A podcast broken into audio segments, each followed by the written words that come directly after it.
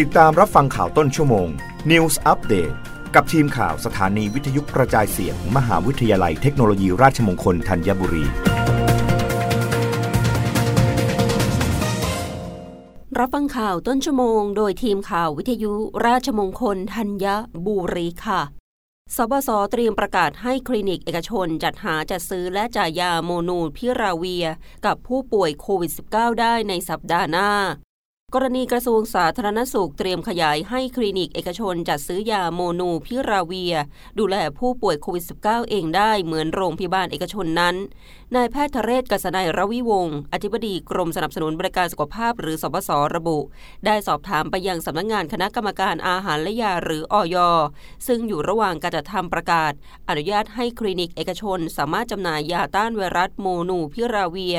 คาดว่าจะเสร็จสิ้นภายในสัปดาห์นี้ และออกประกาศในสัปดาห์หน้า ขณะที่สบสเตรียมแจ้งเรื่องประกาศให้คลินิกเอกชนทั่วประเทศทราบ ซึ่งจะทำให้คลินิกเอกชนสามารถจัดหาจัดซื้อจำหน่ายในส่วนยาโมลนูพิราเวียร์ได้ แต่ต้องเป็นการจัดซื้อกับบริษัทที่นำเข้ายาที่ได้รับอนุญาตจากอย.ซึ่งตอนนี้มี 3 บริษัท ส่วนคลินิกเอกชนที่สามารถจ่ายยาโมลนูพิราเวียร์ได้นั้น จะเป็นในส่วนของคลินิกเวชกรรม ย้ำว่าผู้ป่วยโควิด -19 ไม่จำเป็นต้องกินยาต้านไวรัสทุกคน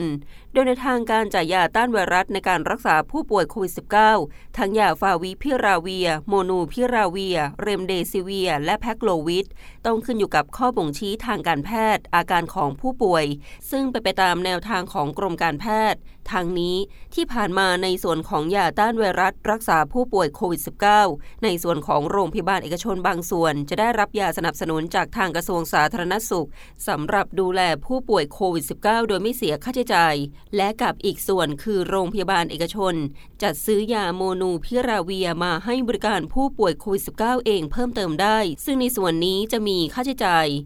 รับฟังข่าวครั้งต่อไปได้ในต้นชั่วโมงหน้า กับทีมข่าววิทยุราชมงคลธัญบุรีค่ะ รับฟังข่าวต้นชั่วโมง News อัปเดตครั้งต่อไป กับทีมข่าวสถานีวิทยุกระจายเสียง มหาวิทยาลัยเทคโนโลยีราชมงคลธัญบุรี